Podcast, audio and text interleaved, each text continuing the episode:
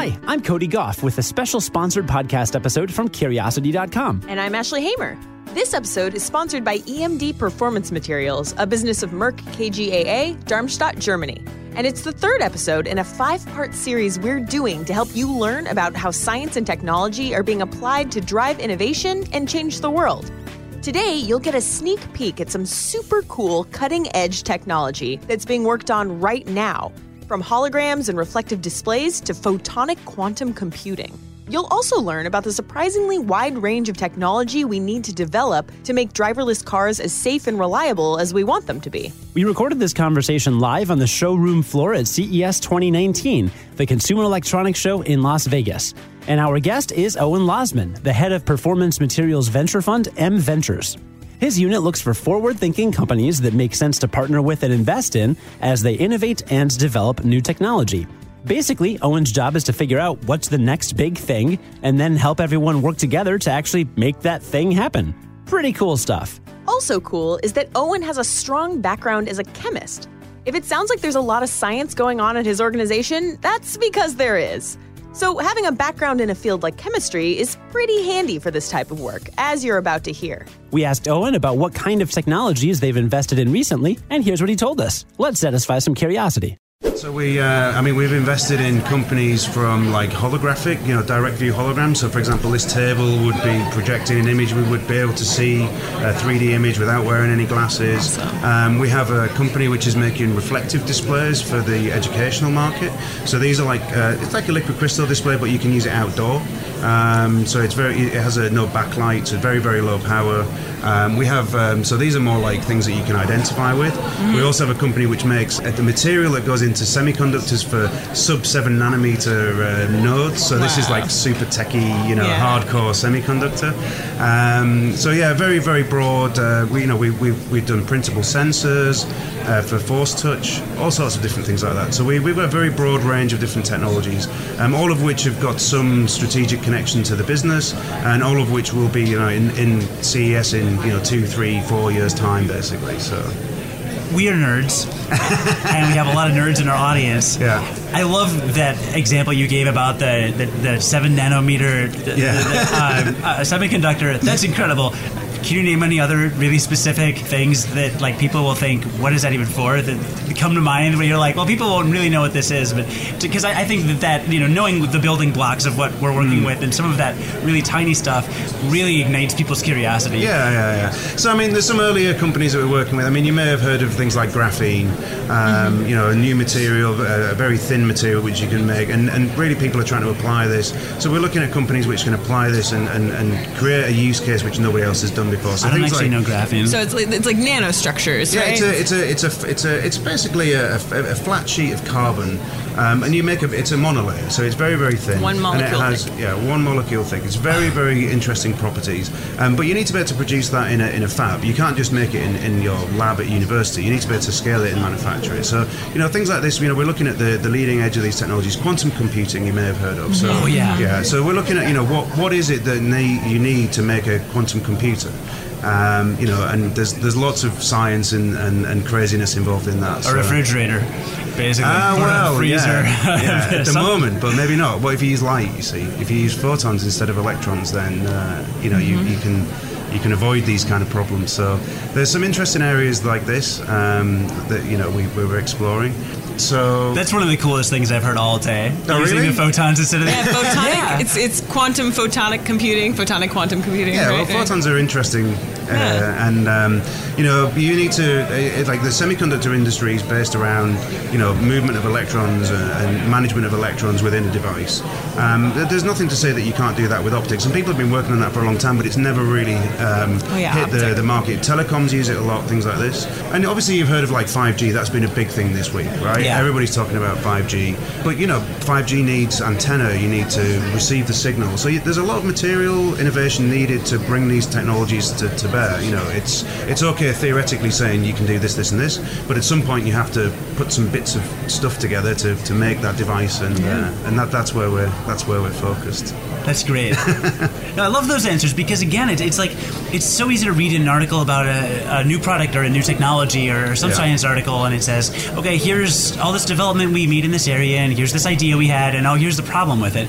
But then when you say something like, oh, what if we use photons instead of electrons? Well, then the problem goes away because the entire given goes away. Yeah, but you create a whole stack of different problems, right? which is where the fun is, right? Because if it wasn't hard, it wouldn't be fun. So. Sure, yeah, yeah, but that's that's that's chemistry and that's science in general, right? Yeah, yeah, yeah, yeah. It takes a long time for all this stuff to, to happen. I mean, 10, 15 Well, I mean, and I, and I think that's part of the overall philosophy in performance materials. I mean, well, we use chemistry to create physics, right? That, that, that's really the fundamental crux of what we do. So this beautiful window you have behind you, I mean, there's a che- it's chemistry in there, but we're managing light with that. And so we're really developing materials that help us to, you know, modulate light, modulate electricity, and, th- and that's really the core of, uh, of what- what we do. So it's, uh, it's it's it's turning chemistry into physics. Are all the scientists that work for you geniuses? like really geniuses? I, I, am going to just check if there are any of them are around. Yeah. No, of course they are. Yeah, yeah. All in their own special ways. Yeah. yeah, yeah. it's just the, the ability to to for the big picture thinking. Yeah. It's really a unique thing. Well, it's a kind of you've got to go deep, and you've got to go. You've got to you've got to think about the big picture, but you've also got to think about the detail. I mean, there's a really, as I say, you know, I wouldn't say any of us are, are genii, geniuses, but what we are is is uh, curious, and we want to we want to like solve the problems, right? Whether that's a financial problem or a chemical problem or a manufacturing problem, you know, these are the things that get us out of bed in the morning and uh, and, and keep us excited. So, um, and when you've solved that problem, you know, it's fantastic, and you move on to the next one. So. yeah, it sounds like it. Cool. Um, any other uh, major projects or, or um, ventures or anything you want to touch on before we can wrap up? Um, I can't really talk about all the things we've got in the pipeline, but yeah, there's some really exciting things coming next year. Um, we've got some really interesting companies we're looking at, you know, um, especially in the fields of like autonomous driving, uh, you know, trying to really get the cost of these like sensors um, into them into manageable uh, uh, numbers. So, you know, for example, lidar, um, infrared imaging, these are all like really kind of expensive technology at the moment. So, trying to find technologies which enable these to be, um, co- you know, commoditized ultimately, but, but brought into the affordable range that people can really build a car with like sensors all around instead of this big thing, spinny thing on the roof, right? Yeah, the big uh, spinning camera. Or Um, Yeah, whatever. exactly right. So you know, you're not you really. Um, there's, there's they're, pro- they're proving the concept of these different technologies, but there's still a lot of work to do to develop the, the, the individual components down to a level which can be integrated into uh, you know commercial products. So. Autonomous vehicles, also known as driverless cars, could open up a whole new world of possibilities. Imagine a future where there's less congestion, less pollution, fewer accidents, and more efficient, productive travel. In this future, there's no driver fatigue. Driving will be safer, more accessible to everyone, more energy efficient, and more fun. You can sit back and relax with your legs stretched out and the wind blowing on your face, sipping on a cup of coffee and enjoying the beautiful morning while you're driven to your destination. That's how driverless cars are set to transform the driving experience. Whenever you need a ride, all you have to do is pull out your smart device and request a service. The vehicle will arrive instantly, drop you at your destination, then pull out to pick up someone else. So, what are those individual components Owen was talking about that we need to develop to make this future a reality? Well, fully autonomous driving vehicles need chips that serve as artificial brains to process information. They also need sensors, which act as eyes to see activity far ahead on their routes. Beyond all that, it's estimated that driverless cars will generate and consume about 40 terabytes of data for every eight hours of driving. That's a lot of data. This will demand innovative chip designs based on new materials and production processes. Reliable and powerful modern microchips and sensors will help next generation cars achieve higher performance, the ability to embed high tech gadgets, smaller form factors, and better interconnectivity. Owen and others at EMD are already thinking about all of these components and more. We've heard driverless cars mentioned a couple times, and I, I was thinking about that. I'm like, well, what? What materials do we need? Because we have cars, people are just developing AI. That's the big challenge, right? But Yeah, but no. as I say, you have a lot of sensors, and you know, for example, you've seen in the news. I mean, um, you only need one accident to, to create a lot of bad press, Yeah. um, and, and nobody want. I mean, nobody wants to um, be responsible for, for an injury. Um, so you know, if you have, um, you know, you've got to be able to recognise objects. You've got to be able to do that fast. Um, and you've got to be able to do it accurately, even when it's snowing, when it's raining, when it's dark. Um, and you also need to be able to like coordinate all these different uh, movements. You know, there's going to be a period where you have driverless cars and and driver cars on the road at the same time. How do you manage these things? And it needs, you know, you need to go overkill on the sensors um, and then on the AI and things like that. So the AI is good.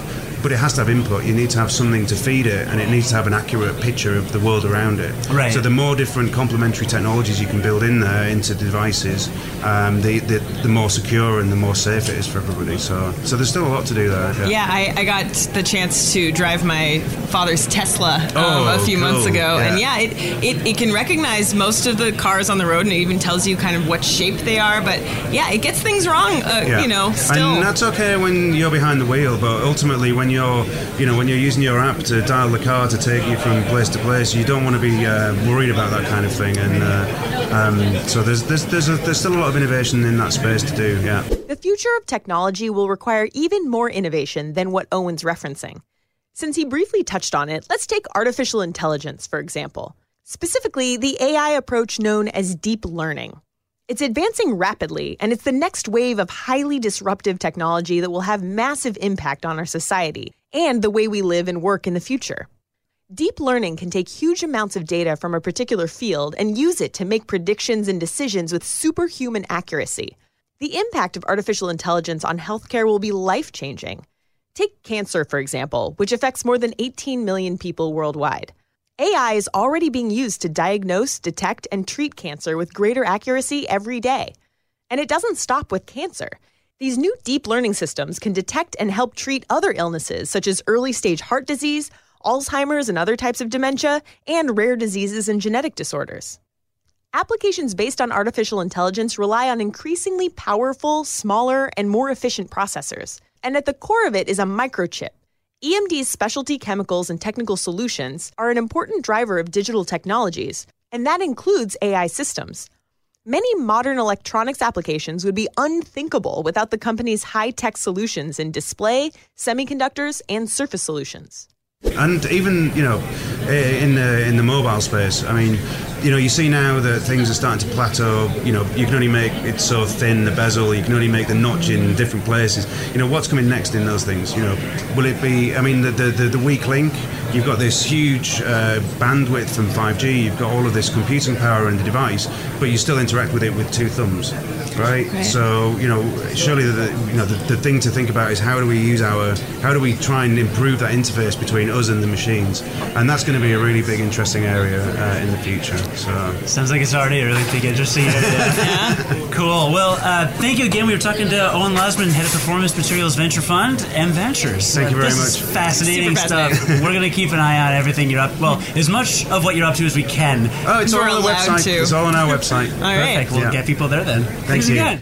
Thanks for listening to this special episode of Curiosity Daily, sponsored by EMD Performance Materials, a business of Merck KGaA, Darmstadt, Germany. We'll be back next week with the fourth edition of our miniseries to help you learn about how science and technology are being applied to drive innovation and change the world. In the meantime, join us again tomorrow for a regular edition of the award winning Curiosity Daily to learn something new in just a few minutes. I'm Ashley Hamer. And I'm Cody Gough. Stay curious. On the Westwood One Podcast Network.